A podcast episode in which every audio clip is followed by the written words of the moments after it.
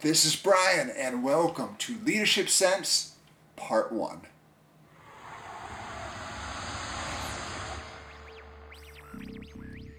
I spent the last 10 years teaching corporate America leadership and teamwork. Now, I've left my 9-to-5 job to help as many people as possible become leaders in their work and personal lives. Some say leaders are born, but I say they're built. This podcast is the beginning of my mission to create change on a massive scale. Join me and follow along as we explore leadership, teamwork, and growth together. My name is Brian Rollo, and this is Lead with Impact. Hey there, and welcome to Lead with Impact. This is Brian, and I am really happy that you are with me today. And you are just in time for a really special and, I think, enlightening and interesting episode. Over the next few weeks, I'm going to be taking some time to talk with colleagues that I really respect about what organizations and leaders need to be doing right now to respond to sort of unprecedented conditions in 2020. Today we're going to be welcoming in Tom Shin.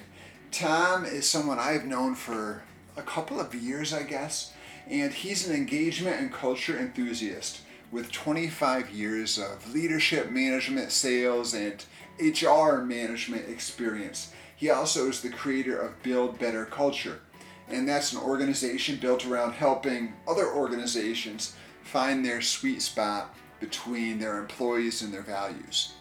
And you probably know me, but if not, my name is Brian Rollo, and when I am not talking to you on this podcast, I run a consulting company called Brian Rollo Consulting Group, and the focus of that group is collaborating with organizations to help them build their cultures and enhance their cultures, and at the same time helping their leaders become more confident, create better results, and connect more with their team. So as you can see, Tom and I have some overlap. That's one of the reasons that I am looking forward to talking to him today. And our topic is going to be leadership and caring for the people that you lead. How can leaders sense the needs of the people that report to them? How can they care for those needs? And how has that changed in our current environment? So we have some questions. I don't know what Tom's going to say. He doesn't know what I'm going to say. We're just going to get together and hash it out. So I'm looking forward to it. If you are interested in leadership and leading people and in what's happening right now around culture and organizations, this is the episode for you. And Tom, welcome to Lead with Impact. How are you? I'm doing great, Brian. Thanks for having me. Well, happy to have you here. So we are going to be talking about a lot of things, but really we are going to be focusing on what leaders need to understand right now, what leaders need to be doing right now to move themselves, their people, and their organizations forward. And I'm really happy that you and I are able to find the time to talk about this, because I'm really interested in hearing your ideas and basically just creating a conversation. So I've been looking forward to it, and I wanted to sort of throw it out with a question that I'd like your perspective on, because I know I have my perspective. And that question is, how have people's needs at work changed? That's a great question, Brian. It's something that been bouncing around in my head since this whole crisis started, and that's across the board. The employees' needs, the managers' needs, they're both things that have changed, but specifically regarding the employees' needs, there's a lot of mindset stuff that's transpired over the last few months, both in the sense of us adjusting to a new way to doing work, but also a different way to think about how we have to care about one another, our families, neighbors, loved ones, supporting each other in terms of just making sure that the elderly neighbor has food coming in and somebody's going to mow their lawn these days. There's a lot of pieces. And then you see the parent who is working a full-time job while trying to teach their 7-year-old how to do the new math. You and I will joke at that one. But yeah, there's a lot. There's quite a few things, and it's hard to imagine, especially if you're a manager or leader who doesn't have kids, to really fully embrace just that one aspect. What is it like when the second grader is coming to you every 17 minutes? Mom, I've got a question. Dad, I've got a question. And some of it's real, some of it's not, but they're used to having that teacher in front of them, raising their hand to do this and this and that structure, and it's all gone. And this parent, who may or may not have been an educator, has to adjust to it. How do you make that adjustment? Right. I mean, even from a time management perspective, I'm on the job, and how do I manage my time to my employer and also manage my responsibility for my child's education? But I think there has to be a psychological component of that as well. In other words, I want to give my best to my employer, but I want to be there for my child as well. That in itself has to just represent some turmoil and some conflict inside somebody's head. Yeah, and I think for the most part, what we've seen is a lot of employers, especially the first couple of months, they were pretty flexible to it. They understood that parents had conflicting needs, that you had sometimes, I think it's probably obviously more difficult in the single parent role having to do all those things. But when you have somebody to balance that workflow with, it somewhat softens the blow. But now as we start to enter this return phasing that we're in now here in New York, it's the pressure's on to get back to work and get back to normal. But what do these parents do? You know, that amount of stress. You think about, I can remember when my kids were in the summer camp age, I don't know what we would do right now.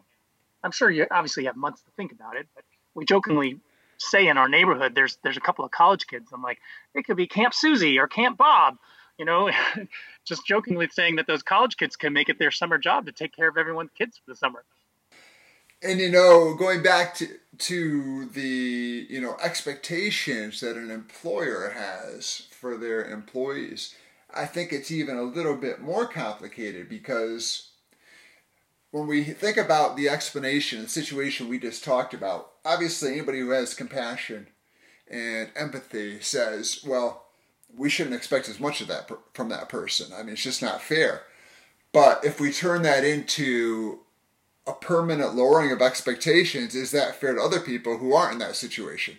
In other words, if there is a single colleague, is it fair to say we expect you to do more than your person who's married and has the same job for the same pay?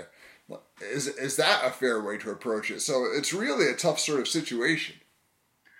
Yeah, I think you see it more, the challenge with that, you see it more in jobs where you have to have that physical presence or that online presence nonstop. So I think of manufacturers where you've got to move your widgets, you've got to have people moving the widgets into the boxes or putting the widgets together, moving them out onto the trucks, off of the trucks, and that physical presence has to be there. And if it's not, then the things you or I may want to buy at the grocery store aren't getting there. And that's just kind of the basic necessities type of things. You know, the employer has a really challenging time trying to map through how much overtime or how much extra time they can get out of a person without running them ragged.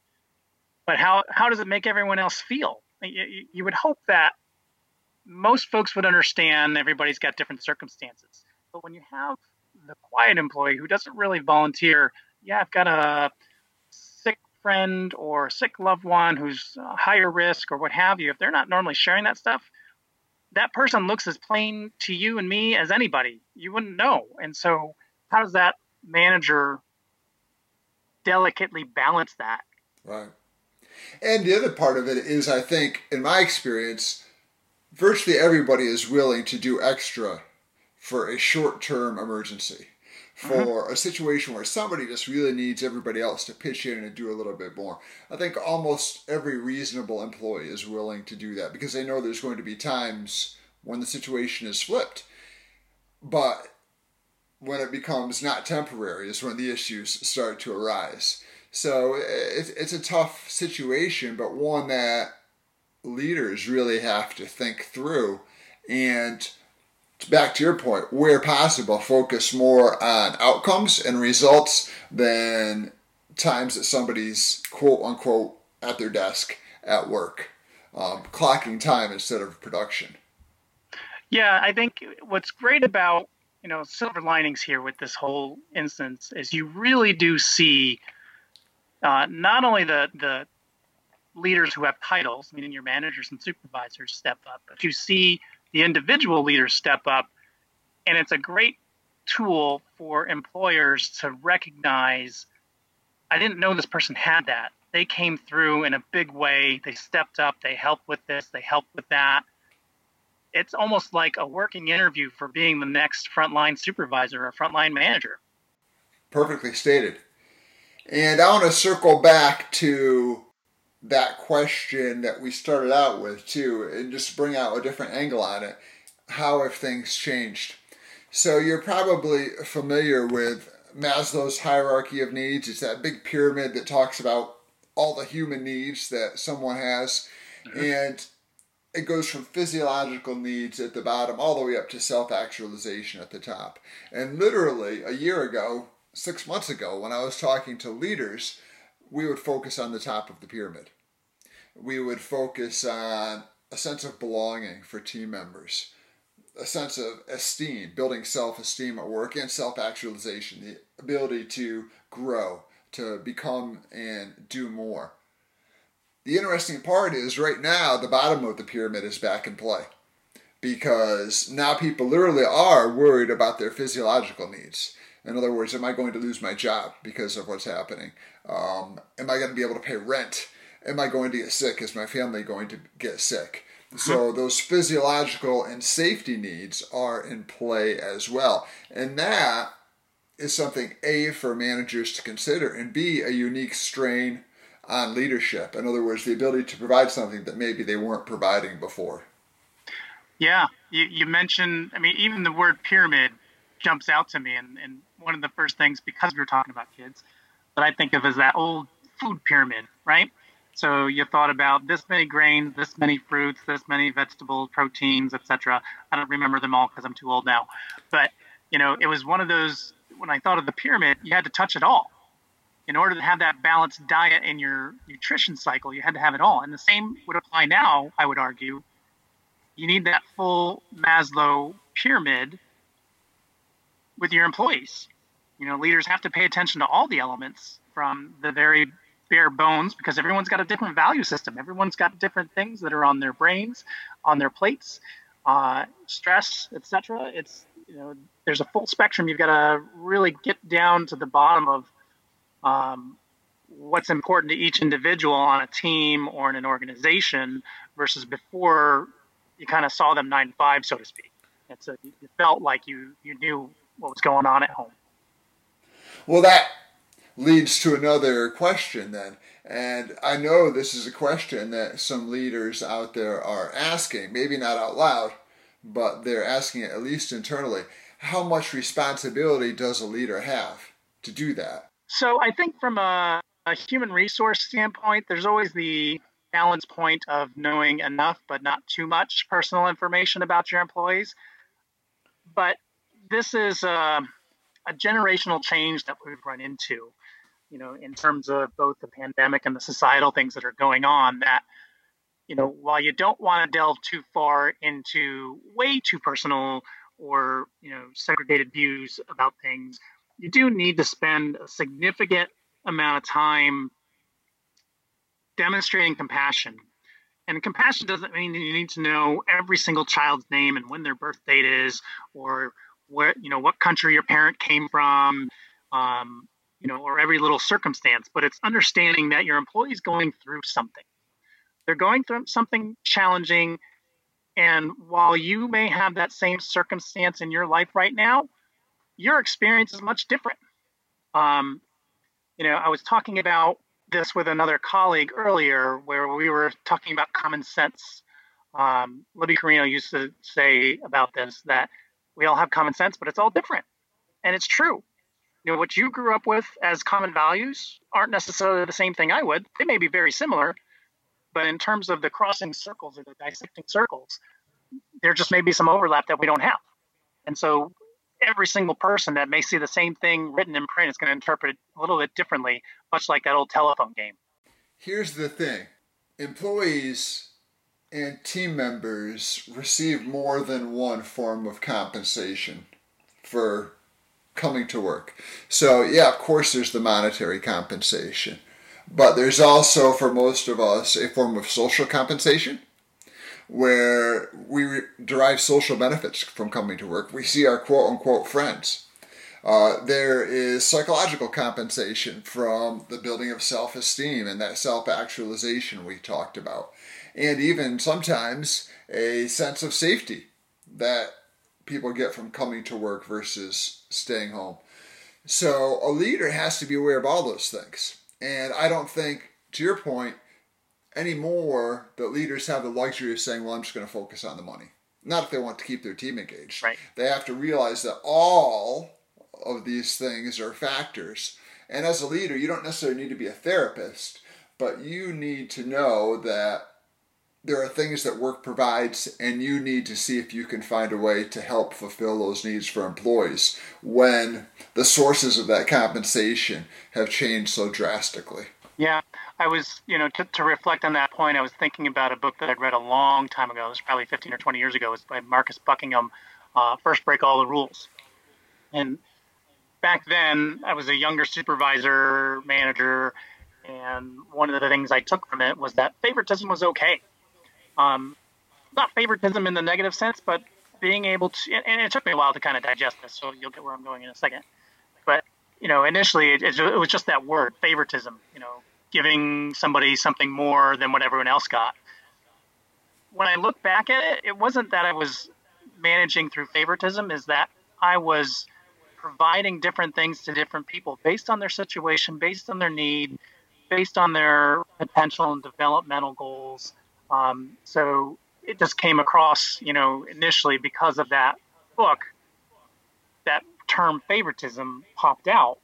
And so leaders shouldn't necessarily shy away from providing extra care and attention to one employee versus another, but just make sure that you're paying attention to their differing needs, or addressing the fact that they may not be as clearly stated or visual for each person.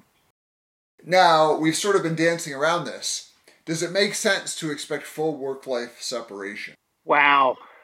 It's a tough one. I hear people say the new normal a lot, and the phrase doesn't really resonate with me. I don't think normal will ever be normal.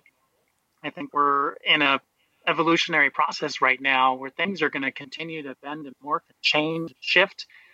And so that full work-life separation, it really depends on the organization and how they embrace that separation of, all right, I'm in work mode, I'm in life mode. There are some places that know how to communicate with their folks. Look, you've got a softball game to go to with your kids, or you've got homework to do with them, or you got to go pick up some groceries for mom and dad and bring it to them. I think it's not so much of a 9-to-5 thought process now as it was even a year ago. I think we're in a different era now where you bend and flex and understand that there's a trust factor that goes with your employees. So that way, that in a full work week, you're going to get a full work week out of them, and you're not going to have to think about it because of the results that you're going to get. And if you do have those questions, well, then you need to set clearer expectations from everybody. I think that the concept of work-life separation really, obviously there's a need for it, without a doubt.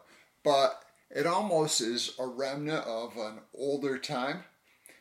Back in the days, I'm old enough to remember this, at least myself, before cell phones, really there was real work-life separation. You came to work and you were pretty much technologically separated from home. Right. And unless there was a real emergency for somebody to call you up at the office, you were literally separated. But technology has gotten rid of that separation. People bring home with them with their devices. So that's just a simple part of it, but it goes to show you that there is no more real separation, because what happens at work will affect us at home, and what happens at home will affect us at work. Now, as a leader, you can't manage home, but you'd be naive to think that what's happening at home does not affect the employee or team member that's sitting in front of you. Yeah, and you see a lot of organizations doing great things where they're telling folks, turn off the equipment at whatever time of day. Don't turn it on. We'll take care of this at night. Or if they're in one of those situations where they're on call, they really reinforce the ability to ask for help. And I think that's got to weave itself more into this work-life separation, is being able to ask for help so somebody's not feeling completely burdened with having to do everything nonstop, especially if they're at a key level in the organization that they feel no one else can. I've had some conversations the other day, as well as a couple months ago, where you see certain leaders in organizations, they want to let go, but it's easier to do it themselves. It's faster and more efficient.